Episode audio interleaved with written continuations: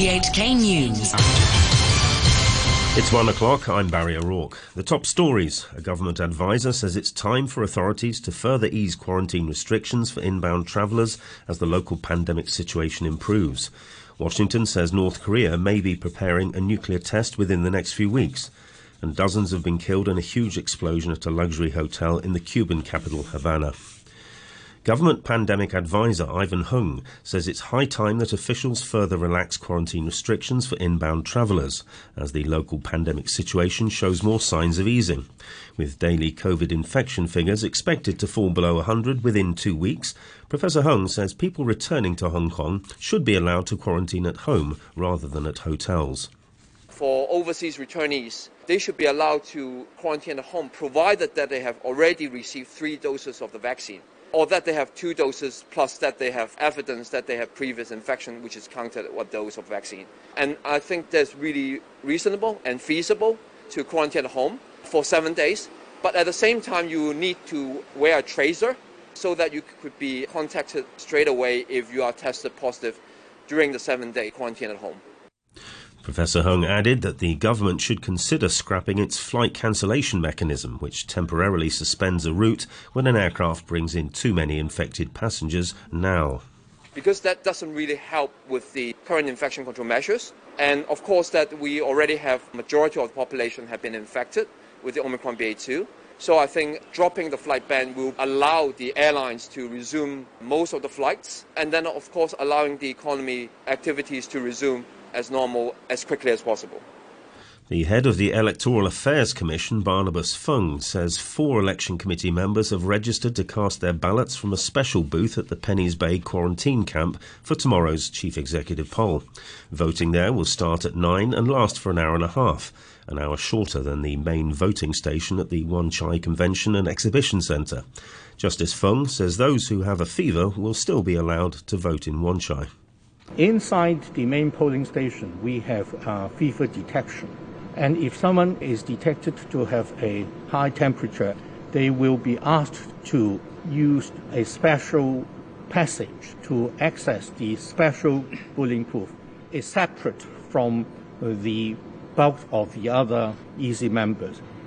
Nearly 1,500 election committee members will decide whether to endorse the sole candidate, John Lee, tomorrow. Meanwhile, police say they'll conduct random high profile patrols across the city tomorrow in what they described as counter terrorism measures to defend the SAR. The force said on Facebook that the operations will be conducted at different MTR stations to ensure that the CE election can be conducted in a safe manner. Earlier, sources indicated that six to 7,000 officers will be deployed. Customs officers have arrested four people aged between 32 and 54 on suspicion of laundering some $600 million. The department accuses the two men and two women of using a number of personal bank accounts to receive suspicious funds, with some of the money believed to be related to a cryptocurrency platform. The United States says North Korea may be preparing a nuclear test within the next few weeks after a five year pause.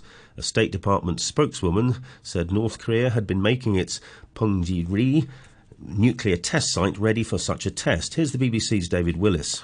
The timing here is potentially significant. First, because next week sees the inauguration of the new South Korean president, Yoon Suk Yeol. He is known to be much more confrontational towards the North than his predecessor. And the week after that, President Biden is due to visit South Korea for the first time as president. All of this, of course, a reminder that whilst they've been focusing their attention on Russia's invasion of Ukraine, tensions have continued to simmer on the Korean Peninsula.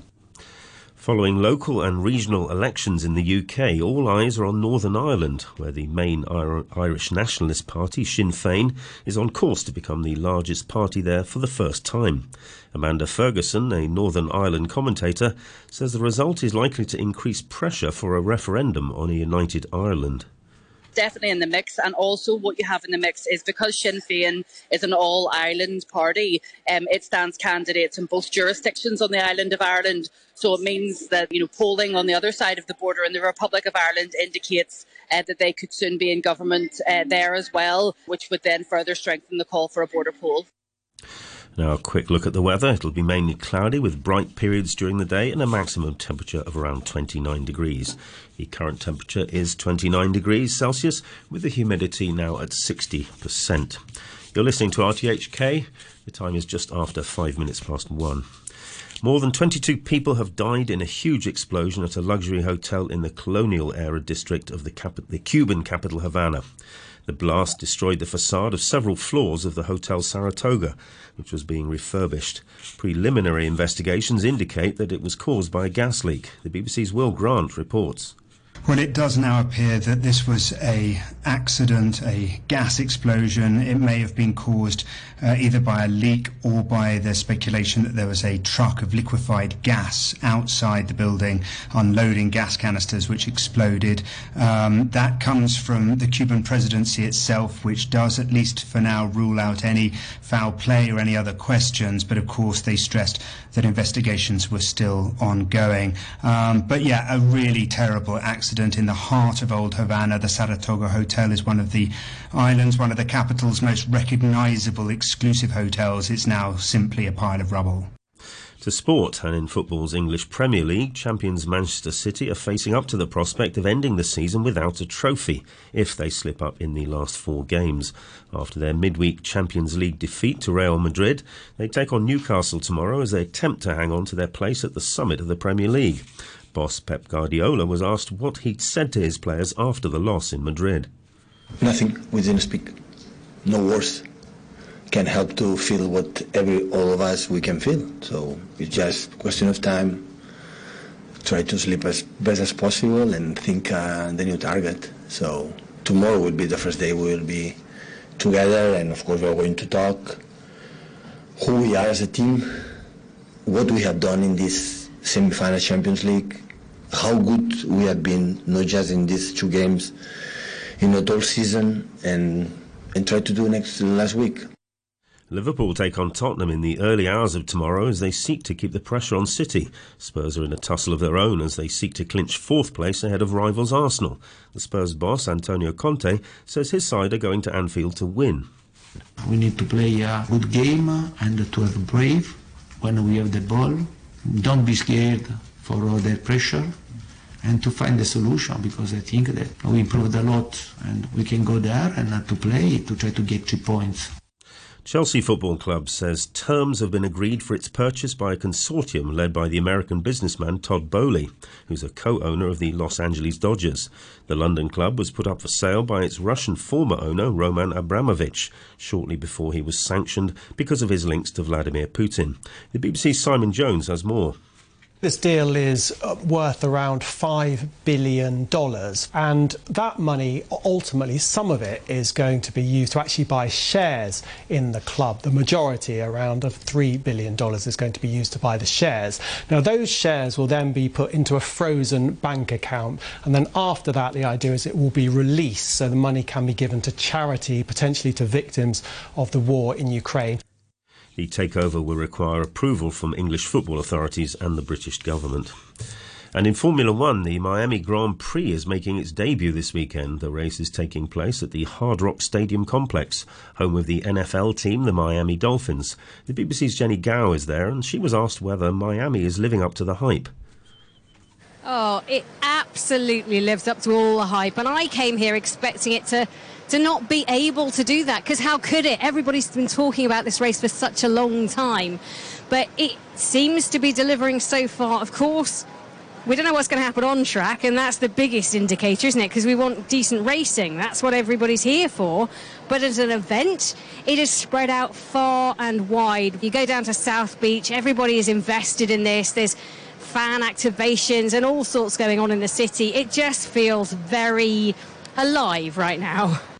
World Championship leader Charles Leclerc set the pace in early testing just ahead of the Mercedes driver George Russell. And now to end the news, the top stories once again. A government advisor says it's time for authorities to further ease quarantine restrictions for inbound travellers as the local pandemic situation improves.